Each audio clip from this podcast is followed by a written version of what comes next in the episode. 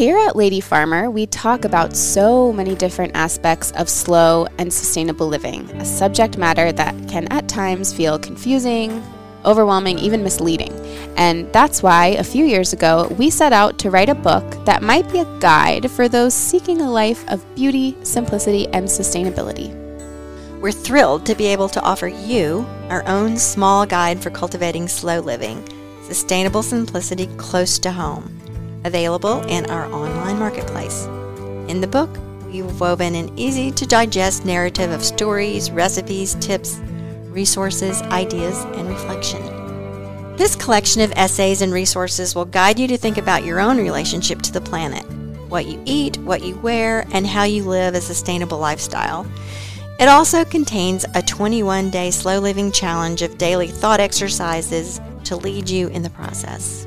For you Good Dirt listeners, we are offering free shipping of this wonderful little book with the code The Good Dirt in our online marketplace. So use the code The Good Dirt, T H E G O O D D I R T, at checkout when you go to purchase your copy of The Lady Farmer Guide to Slow Living in our online marketplace for free shipping. That's The Good Dirt at the Lady Farmer online marketplace for free shipping on the Lady Farmer Guide to Slow Living. We hope you enjoy it. Thanks, everybody. I really find a lot of expression in doing. And so I do think that we do need to dig a little deeper and put ourselves out there beyond where we're comfortable to make the changes we want to see.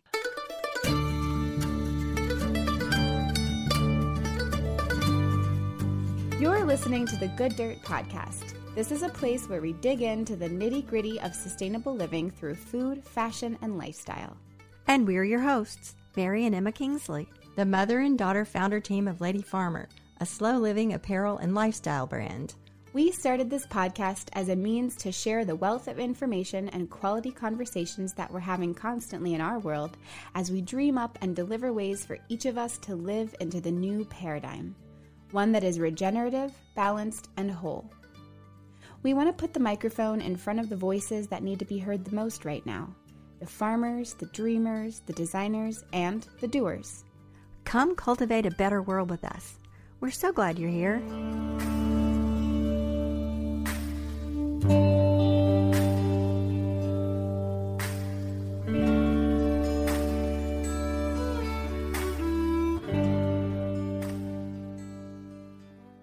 Hello, Emma. Good morning. Hi, Mom. It's a big week here in the seasonal transition. We just went into daylight savings time last weekend, and we've got the spring equinox coming up this weekend.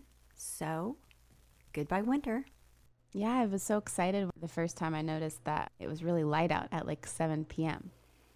a couple days ago. I guess that would, would have been Sunday night. I knew it was coming, but I wasn't expecting that. So that was a fun surprise. Yeah, I know people have all kinds of feelings about that, about just like changing the clock. And it is a little odd, but I do like having the light in the evenings. You know, you can take your walk later and sit outside in the late light. It's it's nice. It really is. It's also the last weekend of our open enrollment for the Almanac, which is our online community for slow living through the seasons. Yes, we just tied up our winter season of content with our book club meeting where we discussed Katherine May's book, Wintering. It felt like such an appropriate way to bring together all the activities and the topics we've been exploring over the past three months around the theme of rest. And after rest, we're now launching into a new entire theme for our spring season for the content and the activities around that theme. And in these coming weeks and months, we will be exploring the theme of cultivate. It's really going to be wonderful. First thing is the community members will have a chance to decide what it is they want to cultivate in their lives this season. And that might be a garden or a farm or a window box or a book, a business, any other kind of thing that's been waiting deep within you beneath the surface to grow into the light. And we're also going to be doing a lot of other fun things related, like learning about vermiculture. That's growing worms. And there's going to be a new playlist and Uh, we'll be doing some backyard foraging for wild foods, some fermenting, like making kefir, and even some natural dyeing. We'll even have some writing prompts for things like poetry. And uh, we're going to be learning lasagna gardening. Lasagna gardening. If you don't know what it is, I have a hint. It's just like it sounds. Except it's not actually lasagna. Well, not exactly, not like with the noodles and tomato sauce and stuff, but here's another hint. You could also call it instant gardening. Speaking of gardening, we're talking a lot today with our wonderful guest, Alyson Morgan of Alyson Simply Grows, about gardening and the plant world. In her own words, Alyson is an environmentalist, gardener, slow living advocate, and mother who started Earth Star Herbals to bring flower essences and herbal products into homes and hearts. She weaves together her beautiful photography, her love for the land, sustainability, and botany with social justice and equality through her herbal work. Alyson is also a writer and artist who demonstrates a life connected to the earth and her close kinship with the plant world through her writing and photographs. We were honored to have her as a presenter at our 2020 Slow Living Retreat last fall, where she taught a workshop on living into the cycles of nature. And now we're so happy to bring her back today on The Good Dirt as we dig a little deeper into the lovely world and work of Alyson Morgan.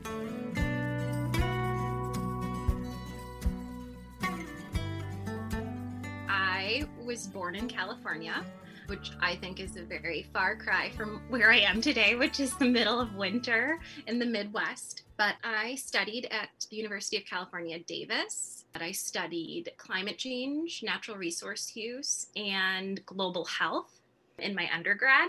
I really think that's where I started with the thread of slower living, sustainable living, kind of diving into how capitalism affects people on the planet. You know so that degree was really interdisciplinary. So it was like sociology economics history looking at world systems colonialism and kind of deconstructing. And for me that was really what opened my eyes to the effects that we as humans our systems have on the planet I don't know, I had a breakdown studying. It was really hard to learn about what capitalism does, what colonialism, what effects those things have on people. And really, what led me to do that degree was my mom was born in Haiti. And I've always wanted to know more about her culture, but she came here when she was really young and assimilated pretty quickly into American culture. And so I was really raised without that kind of grounding and those roots. And so I think that's kind of what led me to that degree. I met my husband in college, and he was studying African history. And we both became really disillusioned with academia, feeling like there wasn't really a big change that we could make to really help what we were doing. I was working at an NGO and they studied water resource use. And I just saw how a lot of that research was funded by the same organizations kind of causing the problems. And I became disillusioned, and we decided that we were going to move to the Midwest, which is where he grew up, to kind of have just a slower pace of life. You know, California is even just from when I grew up, is so much more populous and the pace of life is very fast and you know it was very expensive if we wanted to try to start a family there and we decided that we were going to move to the Midwest to kind of have a slower pace of life. And so that's kind of how we got to where we are today, but I really do think that my studies informed how I started to view the world and kind of dissect things. A little side note was that my dad was an artist when I was growing up and taught me how to paint and draw. So I've done that since I was like four years old. And so I spent most of my high school and, you know, beginning college years studying art. And then I kind of wanted to dig a little deeper into understanding the systems in which we live. And that's when I changed my major to international relations. And so I think today, in this weird world that I exist in on Instagram, is a blend of those two things. You know, like mm-hmm. I really do apply a lot of my art background to photography and design and things like that. And then, you know, that background really does inform what I talk about to people. And how about your herbalism?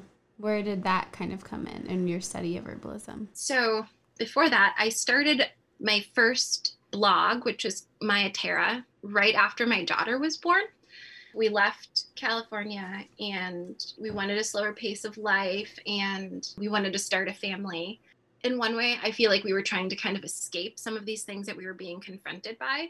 And then having my daughter, I was kind of thrown back into the realities that we exist in. of Why is nobody else upset about climate change like why aren't other mothers you know where are children going to be in 10 to 15 years? And i would hold my daughter in my arms. I couldn't really see her future. I, I would try to think of her like in high school. I didn't have a picture of her in my mind because of the uncertainty i felt like we faced and all of my studies kind of came flooding back to me.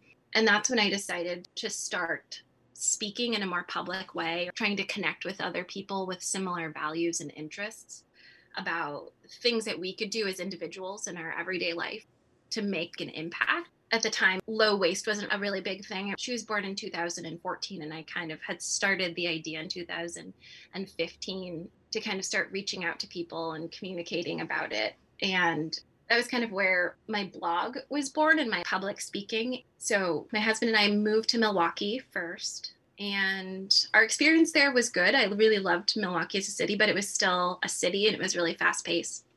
And so we decided to move a little more rurally.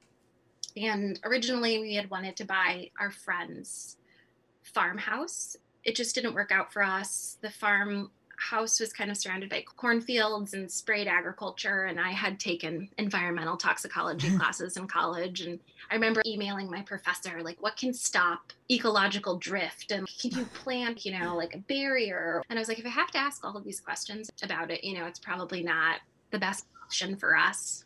But we had already planted the seeds in our mind that we had wanted to move more rurally. So my friend hannah who lived here while we lived in Milwaukee, she was looking at houses for us and she was eight months pregnant at the time. And she's like, I just need to get out of the house and I just need to like get out, go and walk through houses for you if you'd like, and I can FaceTime you. And I was like, sure. Magnolia and Griffin were like two and three at the time, and we were kind of having to drive three hours back and forth every time we wanted to look at a house. And, you know, that home buying process with two little ones is really hard. But she came to this house in maybe it was March at the time, we were living in a 1900 square foot home, and we were looking for something comparable if possible. But she found us this little cottage, 1,200 square feet, three bedrooms, one bath. And so it was downsized for us. And I remember she came and walked through, and I was kind of like, I don't know, that's a little small. and it didn't land on our list. And so we kept looking. We made offers on a couple other houses, they fell through and we had already put our house on the market and it sold in one day. And so we were like, okay, we really need a house. We've already decided we're going to do this. let's go. What, whatever happened to that house Hannah walked through? I ended up finding the number for the person who owned this house and I messaged her. She was like, Oh, you know, I, I, didn't know what happened to you. She's like, We actually have two offers on the house right now. Oh, but oh, no. if you could drive out in the next day, we would consider your offer. And by this time, it was maybe May. And I think Hannah walked through in March in the wintertime. So we loaded up the kids the next day and drove you know, three and a half hours. And we arrived here and I fell in love with the gardens. So the house is really small, it's very cozy. AJ works from home and I work from home and two kids, but the house is on 0.6 acres. And the woman who owned the house was an herbalist. Oh. And she bought the house her grandmother loved gardening. So her grandmother planted a peony garden and they had like a 70 year old grapevine and an asparagus patch and raspberries. And so the woman who owned the house kind of just bumped that up a couple notches and she planted flower gardens and medicinal gardens and she grew most of her produce here on this lot and we visited and the apple tree was blooming and the lupins were in bloom and so I basically threw all of my reservations out the window. We signed an offer that day. Wow. And she took our offer over the other two offers. And her main reasoning was that she basically saw how much I fell in love with the gardens and the other two people were talking about maybe changing them or getting rid of some of them because there's a lot of plants here.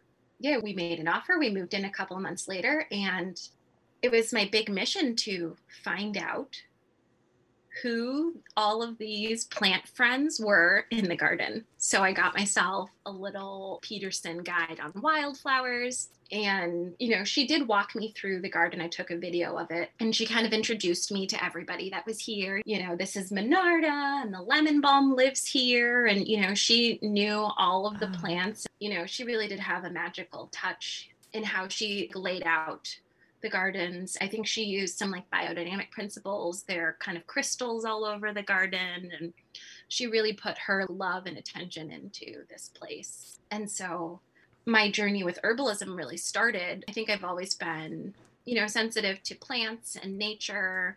And that really came from my art background.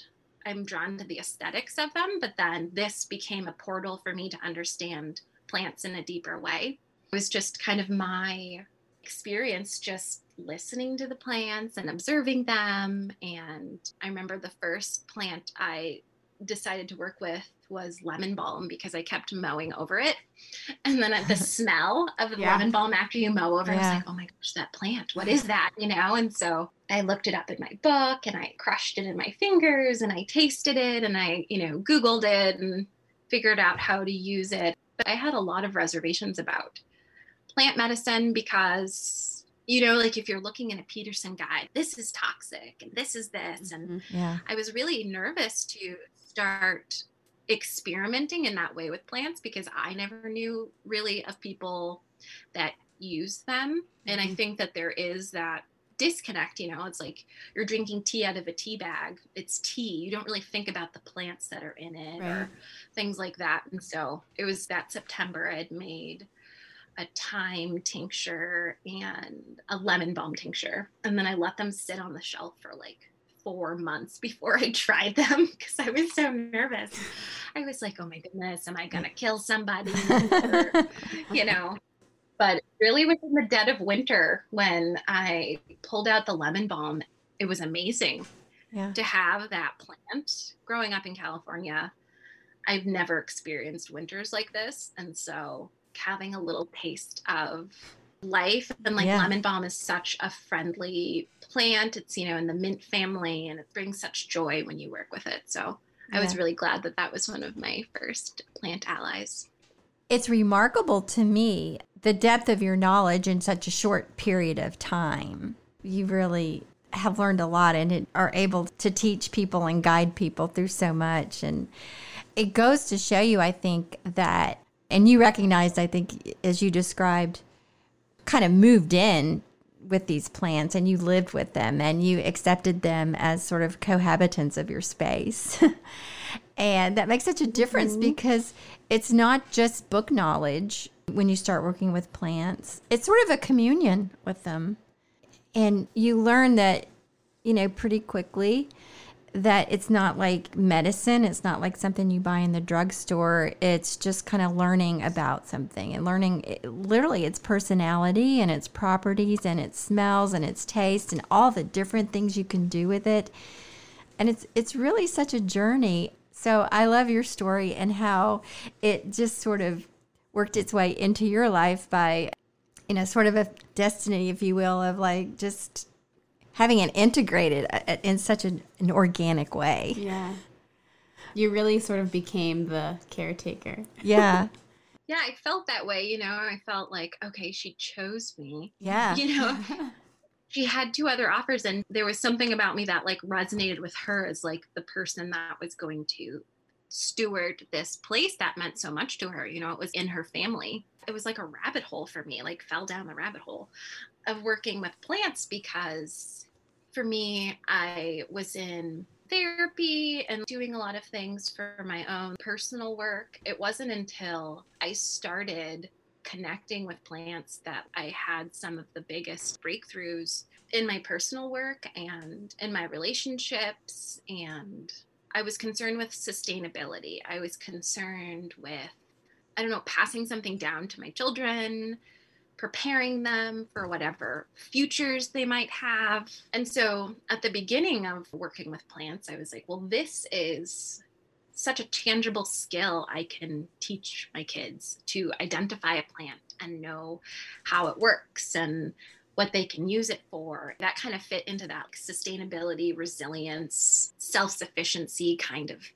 model but then it became so much more and it did become relationship with plants and you know everyone here in my family they know the plants now. My husband is starting to you know really get into it. He has his plant allies the things that he uses and works with all the time. My daughter before covid you know would be playing with a friend and her friend got a bee sting and she went and found plantain oh. and like chewed it up and put, put, a poultice on. And she was like five, so you know? It's amazing. It was just like, you know, and she would see yarrow and she'd be like, oh, yarrow is what goes on my boo boos. Or everybody was finding their allies and finding plants around us that resonated with them. And I really do feel like the plants were calling me. In the summertime, I step outside my door and it was just like, buzz, right? Of all of yeah. these different voices. Come and work with me. Come, come find out who I am. And, and I'd be like, I, I can only do one thing at a time. yeah. Who's talking? And then photography also became this other way that I began to commune with plants. And that's kind of when I really started working with flower essences. Black Eyed Susan was really calling me and I was Googling it and I was like, what does Black Eyed Susan do? And I still had a very allopathic way of thinking about plants was like, okay, it's not medicinal in any real way. What does it do? And why does it keep calling me? And I stumbled upon the flower essence of it. So I made one. And then again, I let it sit on the shelf for a long time because I was like, I don't know what that is. you know, yeah. I make it and then I'm a little hesitant. And then I ended up going on a retreat with one of my herbal teachers, Asia Suler in North Carolina. And so she does a lot of intuitive plant medicine and kind of more of the spiritual, you know, psychological, emotional aspects of plants and their like capacity to heal. And then I just started getting called by the flowers. You know, the crabapple tree is in bloom and I'm out there taking pictures of it and I come back inside my house and AJ had taken the kids for a little drive to give me some alone time I'm sitting there after taking these pictures of when a crabapple tree is in bloom, all of these little pink five yeah. petaled flowers. And I sit down and I'm looking at the pictures, and all of a sudden I feel so irritated, so upset. And I'm looking at my house and I'm like, oh, everything is like dirty and messy. Just all of a sudden, just like very irritated. And I'm thinking about my friend Hannah, who also has two kids, but her house always seems, you know, meticulous and immaculate. And I'm just like, these like dialogues and conversations are happening in my head. And then I'm like, I wonder what crabapple does. And I look it up in my flower book, and a crabapple is for those overly concerned with their environment and oh. cleanliness. And I was blown away by wow. this. Oh, I just had this deep connection and experience with this plant, and it was telling me what it does. Oh my God. And in essence, through you know stories and my own mental conversations, and I was really blown away. I would love for you to explain to our listeners what you mean by flower essence and how is that different mm-hmm. from you hear you know essential oils and tinctures and all mm-hmm. these and that's too much to go into but the flower essence is something different so if you would explain what that is and and how you make it and also and how you use it a flower essence is essentially an infusion of water with a bloom whereas a tincture is it's kind of like a maceration of the actual plant, the leaves or the roots or the flowers cut up and infused in an alcohol to pull out the physical properties of that plant that works on the biochemistry of your own body. A flower essence is a much subtler form. So it's basically bloom floated in water in the sun usually. And you usually let that sit for maybe three to four hours and then you preserve that essence with some alcohol. The idea behind it is that flowers are energetic beings and they carry messages. I like to think about it because humans have these relationships with flowers right someone loves a rose and that's the flower they're drawn to and they smell it and it's just amazing and has all this, you know, these emotional effects on the body and the mind and the spirit. I like to think back to the Victorian era where they had the language of flowers, right? Victorians were really obsessed with flowers, what flowers mean, and they would write, you know, a rose is love, or this is purity, or this is this. And I think that in some ways they're picking up on this psycho spiritual aspect that flowers are these energetic beings that give off their own energy and message. So the idea of a flower essence is that you are preserving that in water to take and to interact with your own energy. Hey, this is Emma, just popping in to say if you like music and you like Lady Farmer, then you might enjoy the Lady Farmer playlists. They're all over on Spotify. You can find them under my name, Mary Emma Kingsley. About a year and a half ago, I started making seasonal playlists. As each season came along, I would make a musical compilation of what was inspiring me during that time. This spring, we're so excited to have partnered with Numero Group. Numero Group is definitely the place to go if you've been in a musical rut and you don't know what to listen to. They've got dozens of playlists for every kind of listener, from pastoral folk to cosmic country, every flavor of eccentric soul. You can find their playlists on Spotify, Apple Music, and Deezer, or you can explore their website, which is like this beautiful treasure trove of rich stories and histories from forgotten musical legends all through the 20th century. It's super fun. If you're looking for more of the plays that I make personally, those are going to be on the Almanac. So you'll find those in there. And until then, enjoy the rest of the episode. The first time I made a flower essence, I was like, mm, "This is really silly." like, you know, what? Yeah. Like, this is very woo, and you know, I'm not opposed to woo, but I'm also very much like, I need knowledge uh-huh. and I need information and I need data. And so to like accept this side of it was a little difficult for me at first. Flower essences are preserving the energetics of the flower and water. And it's not working on the biochemistry of your body, it's working more on the spiritual, emotional, the more subtle layers. And how do you use it? You described how the crabapple kind of revealed to you what was going on in your head? Explain that a little bit. So yeah, for the story about the crab apple, I think more about what was happening was it was more revealing yeah. how it works. Yeah. Not necessarily something that was bothering me because that's not how I am normally. And so I think in that instance, it was kind of showing me the ways that it works. So you take a flower essence, you take about four drops. So you make a mother essence and then you dilute that to work on a more subtle level. And so you take four drops of it. You can take it up to four times a day. And so a flower essence can work in a couple different ways from the instance of the crabapple. You know, say someone feels that way, that feels like they're constantly uneasy because their environment is in disarray or is kind of obsessed with the appearance of things. They could take that crabapple flower essence to help them find relief, if that makes sense. Yeah. So Dr. Edward Bach in the 1920s, he was kind of the first one to really use flower essences in like a research based kind of way. I think people have probably always worked with flowers in this kind of way, is my yeah. guess, you know, indigenous communities and things like that. So Star of Bethlehem is one of the more well known ones, and it's in Rescue Remedy, which is something you probably see yeah. on your health food shelves and that is a flower essence formula. I think people take it and they're like, oh, they don't really know what's in it. But Star of Bethlehem is for trauma, it's for helping you feel more safe and calm. Yeah, my daughter really resonates with that one, especially this year after the pandemic. And so you can take it to help balance emotional states in your body we're flower essence fans, but it yes. is hard to describe to people who and, don't know. Yeah, and it's amazing because in one sense it sounds kind of vague, like you talk about the spiritual energy of a flower, but in another sense, they're very specific, you know, for the overly nostalgic or mm-hmm. a person that's overly concerned about family members or, you know, it's like it's really specific. And you think, how in the world did someone discover this? And I know that it's a Dr. Bach that did this back mm-hmm. in the 30s.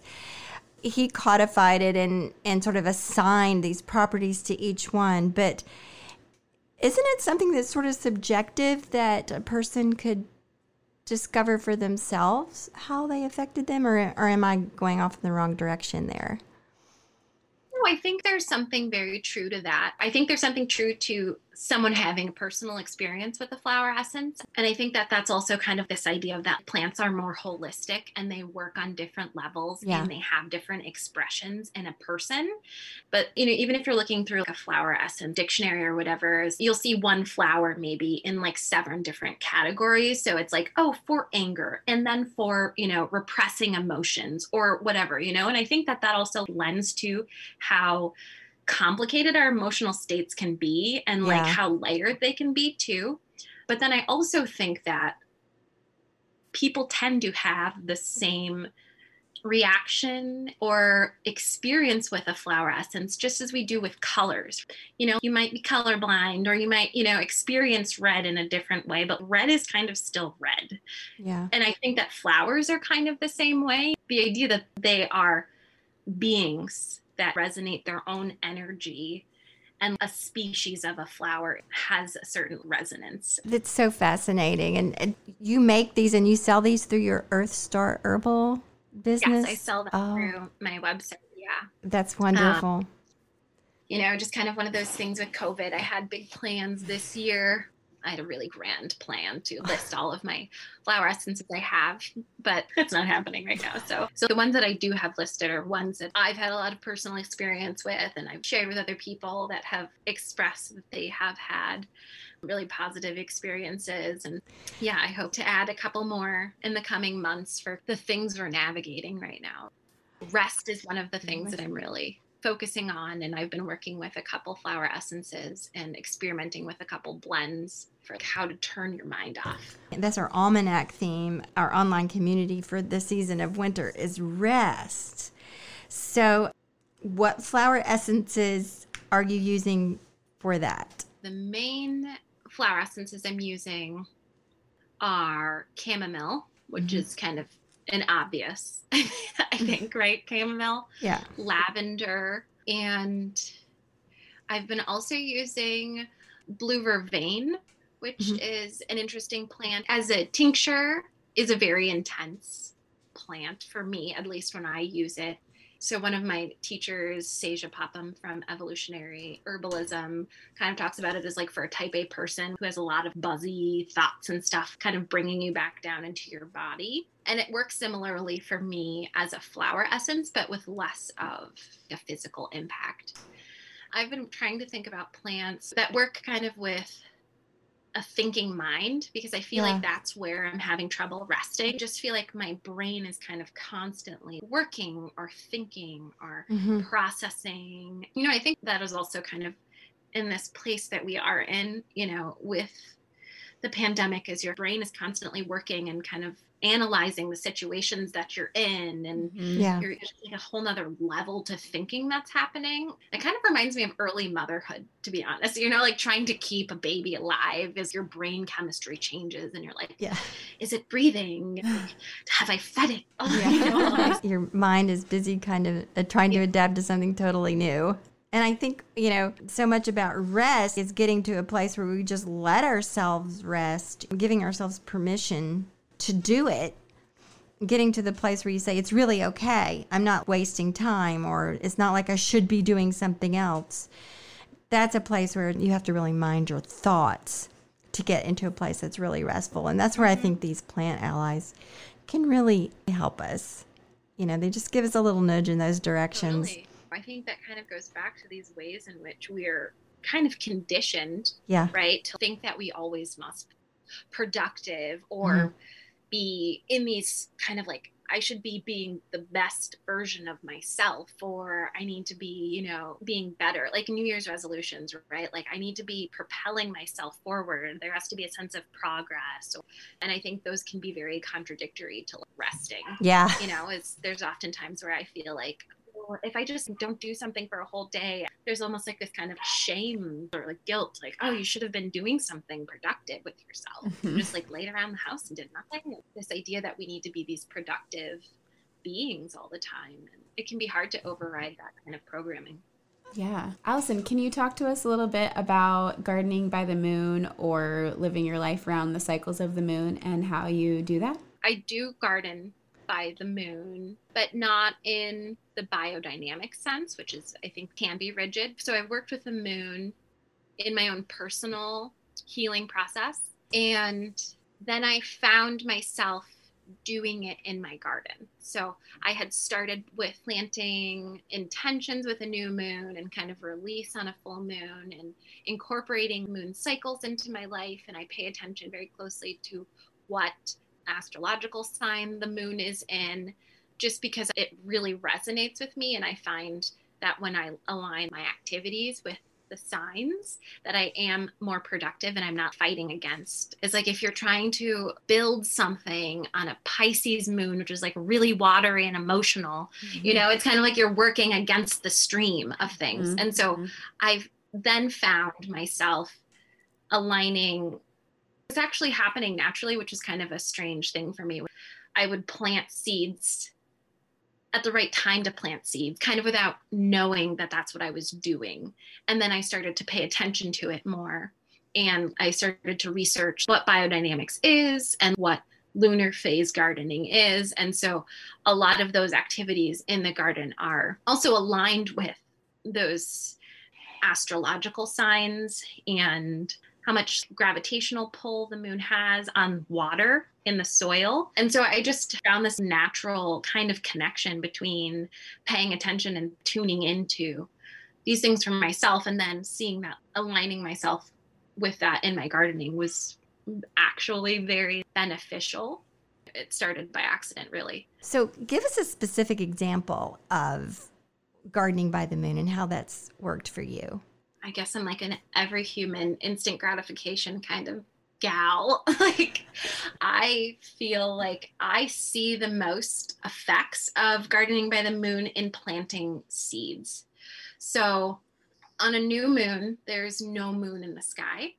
And they say not to plant seeds directly on a new moon, but a couple days after is a window in which you can start to plant seeds up until the full moon and as like the moon is growing as the moon shifts the tides you know it also has an effect on water in our bodies and in the soil and in the plants. One way i work with that is planting seeds a little bit after the new moon during the waxing phase which is the new moon going to a full moon for two reasons. One is because that light is growing in the sky. So the moonlight is actually brighter. So some people say that that also has an effect on the plant's growth because the reflection of the sun, the evening light, that affects the plants, but also that gravitational pull. And so I was literally shocked. I planted seeds a couple days after a new moon, maybe five days. I think they were radish seeds in my greenhouse and within seven days, I had these little seedlings. And I was looking at the packet and I was like, was that supposed to happen that fast? And I think it was just that, you know, the combination of those are more quickly germinating seeds and the times that I planted it. The other way I work with the lunar phases is harvesting. So I try to, to harvest plants that I'm going to use for medicinal purposes, but also certain crops harvesting them around a full moon. How do you incorporate the lunar cycles into your own life as well? My kids are the first one to be like, Mom, the moon is out. They know I'm obsessed, right? But you know, there's lots of different resources to use and to look at if you're interested. The most simple way that I started, I think it was right after my son was born in 2016 or 17, was on a new moon, planting my own seeds of intention I was in therapy at the time. And so I was writing down things I was working on. A lot of that was around communication. That's a big thing for me. I had a hard time communicating my emotions with people. I had a lot of ideas in my head and a lot of things that I wanted to do. And I was experiencing a lot of shame and self doubt which I, you know, started to unpack as like internalized racism, which was my own racist ideas about who I was and what I could do as a Black woman. And so I'd been working with my therapist around that. And so I started on a new moon, just kind of writing down intentions. One of my intentions was I would like to write a blog, I would like to improve my communications with my husband, whatever it was.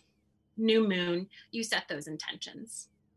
And then, you know, the cycle from a new moon to a full moon is two weeks.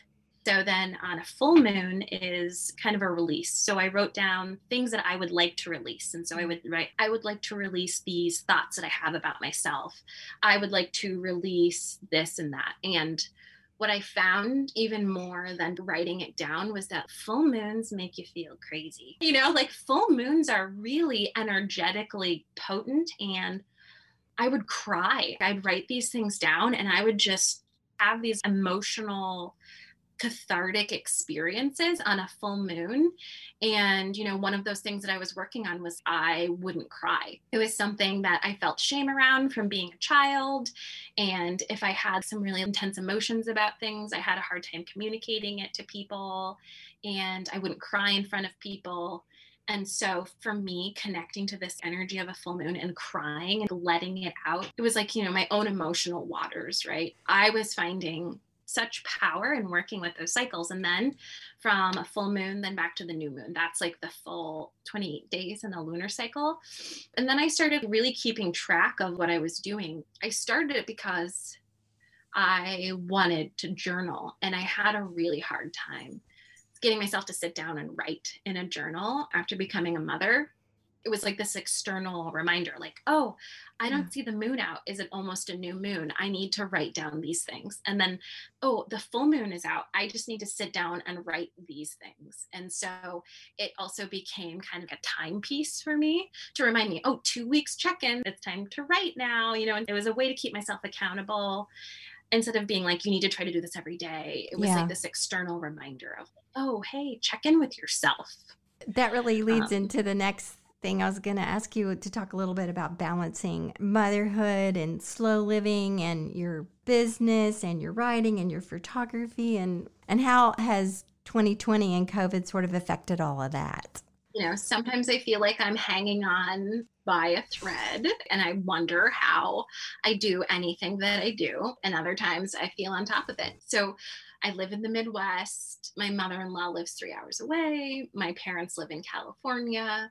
COVID has been hard in the fact that we don't have family around to take the kids. Took them out of school last March and I decided to homeschool. My son is four and my daughter is six, and they were both in a Waldorf kindergarten. And so for me, it felt like a natural extension of kind of what I already did with them when they were younger at home and to limit exposure just to keep them home. But I have appreciated COVID for a couple of reasons that I think kind of align with slow living. And I say this really feeling privileged that I have the opportunity to do this, and that both me and my husband have the capacity to make our means working from home. And I know that that's not an option for a lot of people. And so I feel really grateful. But our routines and our rhythms have become more solid. My husband used to travel for work before and he, you know, sang in a local choir and he would play sports in the evenings, you know. So he was always going and then I was doing my things and I just feel like it's really solidified our life as a family and our rhythms and so I feel a lot of support from him. And so he tries really hard to give me time to do my things. And then I try to focus on how are we using our energy in the day to day. You know, I'll take weekends to do my creative content I try to take photos throughout the day, but post them at certain times and like right in the evening. So it's made us much more aware of how we're using our energy how to think more intentionally about what we're doing and when we're doing it. You know, it's like I have to know what I'm I've got coming up or I need to be able to like communicate to him like, hey, I'm gonna need a weekend, take photos for something and write. When before I could kind of fit that in. And it's been difficult for me because I don't know. I have a lot of creative energy and it wants to do its thing when it wants to. And so I sometimes feel like I don't necessarily have control over that aspect of my life anymore. It's made me really channel that creative energy and focus it. And we've just pared down things in our life. Like I asked my mother-in-law for a Roomba, like a robot vacuum, you know, because I was just like, how can I take some things off my plate? What are things that I can ask for help with and like, you know, delegate to other people? Because I am the type of person that likes to have control over the things I'm doing. I really find a lot of expression in doing. And so I had to take that down a notch. And I'm like, okay, I need to just focus my energy on some things and I can't do it all. I feel like just like a lot of self revelation in living through this time, just like this idea, it's a collectively imposed slowdown was such an interesting thing to Yeah. live through. Yeah. I had people messaging me and reaching out, like, oh, uh, that's blooming outside of my house. And I'd never noticed it before. And I've lived here for 10 years. For me, it was like this moment that was an opening for possibility for different ways of seeing and different ways of living. And I really thought that could be brought out more.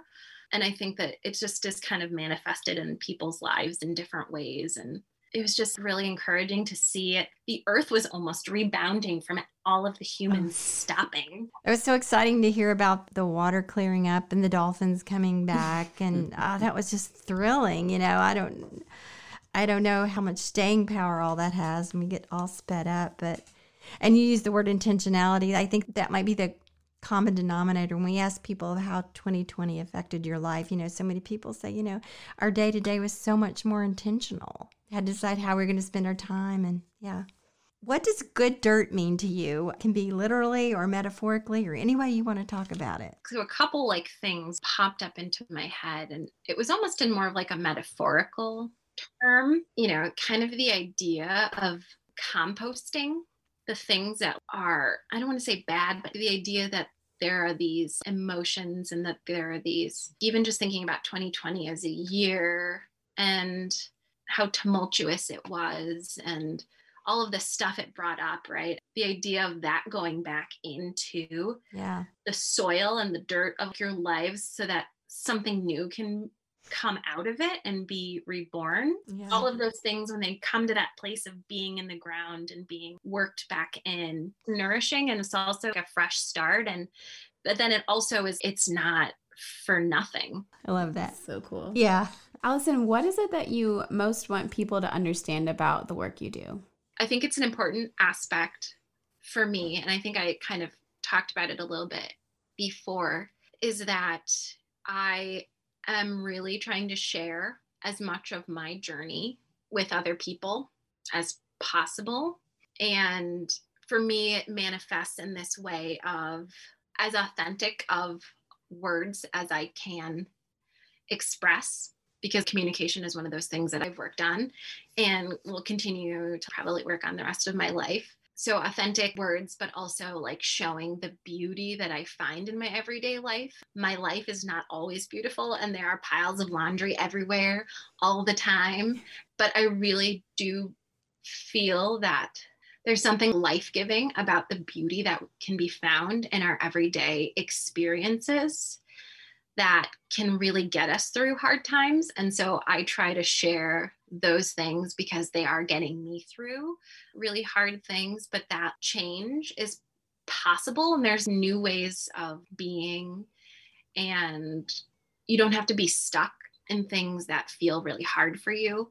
Finding that light in your own life that can pull you through. And so a lot of my work, I think, is in service to just sharing my own experience and the hopes that it inspires other people, but that I also think collectively that humans have a lot of work to do and we can do it together and in community with each other and community with plants. And there are a lot of things that are possible. For what it's worth, you do such a beautiful job of Yes. of that. We even have within our own team once in a while someone will be like, y'all look at Alyson's story today. It's like giving me life. It's so sweet. Yeah, it really yeah. is. We want to affirm what you're doing Yeah. out there. It's really beautiful, and I think you're doing a great job accomplishing what you just spoke Yeah. about. Yeah.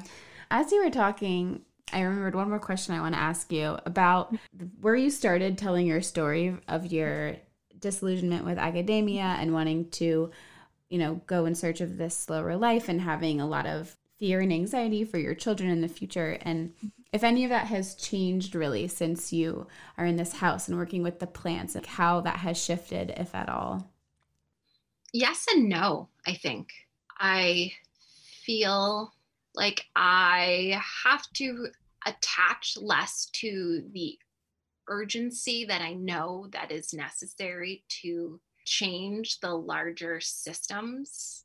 And I think that part of that journey from going to academia to motherhood, it was impacts that I could see in my daily life, acting a certain way and then having like a certain manifestation in my life, you know? And I think that was part of the dissolution with these large systems, right? It's just like feeling like, oh, well, what I do doesn't really matter. And like, Mhm.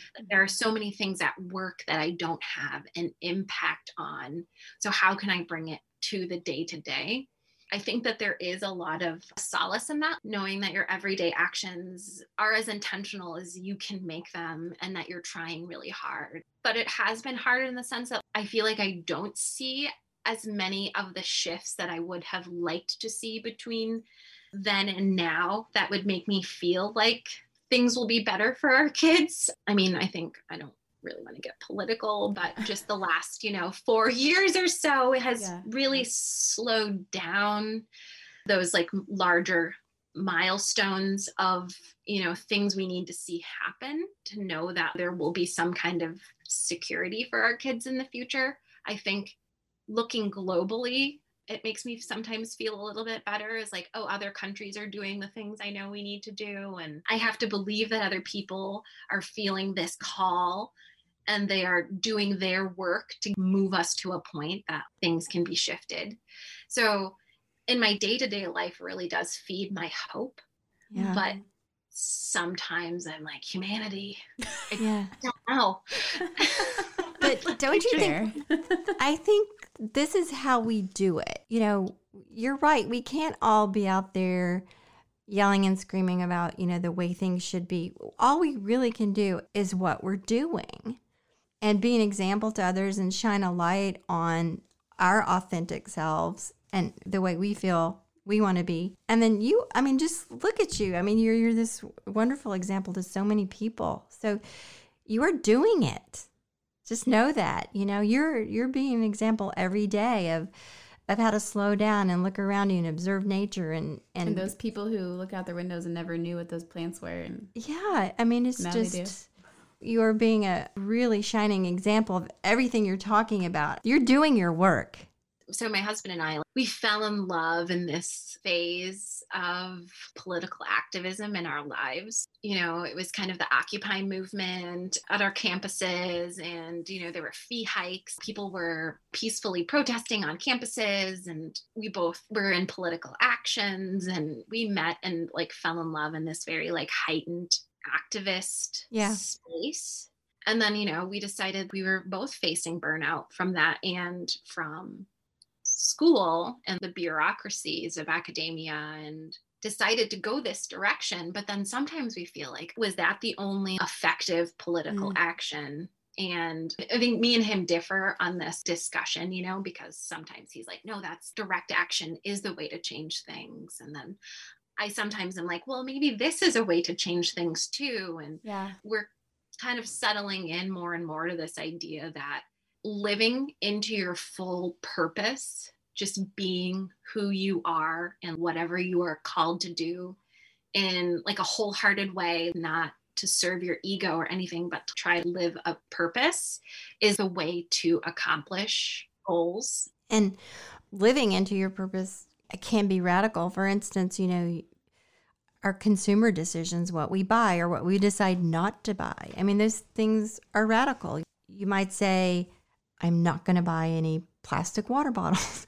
It might seem like really small but like what if everybody did that you know? I think it's bigger than we think. I really do hope so. I mean, in politics is not working particularly well either. So a person could spend their entire lifetime fighting that battle and come out where, you know? So, And I yeah. do think, you know, this summer was a really intense one for me with the Black Lives Matters yeah. movements and being, you know, one of a handful of people of color in a 4,000 rural town in the middle of Wisconsin. Yeah. And I'm really grateful that I had the platform that I did because my work was sharing my own experience of being a woman of color and for good or for bad i think that that had an impact on people's understandings and i'm not out there protesting but i'm here Mm. sharing my experience the best i can you know? But i also think that a lot of the changes that need to be made will take us stepping up. Every time i do something that is like I'm always stepping outside of my comfort zone. I'm always really digging deep for this courage to do it. And I think that it's really easy to be complacent and not push yourself towards those things that are calling mm-hmm. you. And so I do think that we do need to dig a little deeper and put ourselves out there beyond where we're comfortable to make the changes we want to see. Yeah, well, what you described, what you're doing, digging deep and finding the courage, that's what I think that's the work. That's all we can do. I think that's what we're here to do is to have the courage to, you know, to do what we're put here to do, whatever that means. Take the know. next step. And it's so encouraging. Even just hearing you talk about doing that is inspiring and encouraging. And thanks for your support and you know your like requests and invitations are keeping me like stepping out of my comfort zone we're like, get on the screen. Come talk to us. We'll Yeah, like, ah. yeah. Thanks so much for coming and talking with us today. And is there anything you want to say about like a little shout out here at the end so people can find you? you can find me my conscious living my cottage my garden you know instagram is like a little window into someone's life that's at alyson simply grows.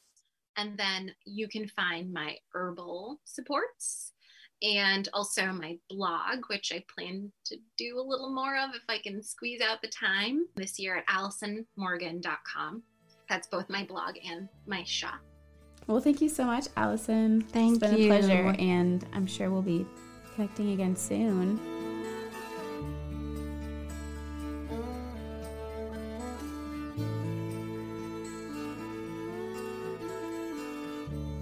Thank you, Alyson, for bringing us into your magical world this morning.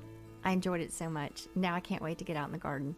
Yeah, I particularly love hearing her talk about how she found her current plot of land and how she communes with the plants there and how she sort of came into this work with the flower essences. If you enjoyed this episode, there's many more on the good dirt and there's a lot more content just like this on instagram at we are lady farmer and like we mentioned in the intro we have our online community the almanac it closes enrollment this weekend. March 22nd is the last day to enroll. So if you're interested definitely get in there. Share this episode with a friend if you enjoyed it. And we hope to see you next week. Thanks for listening. Goodbye, everybody.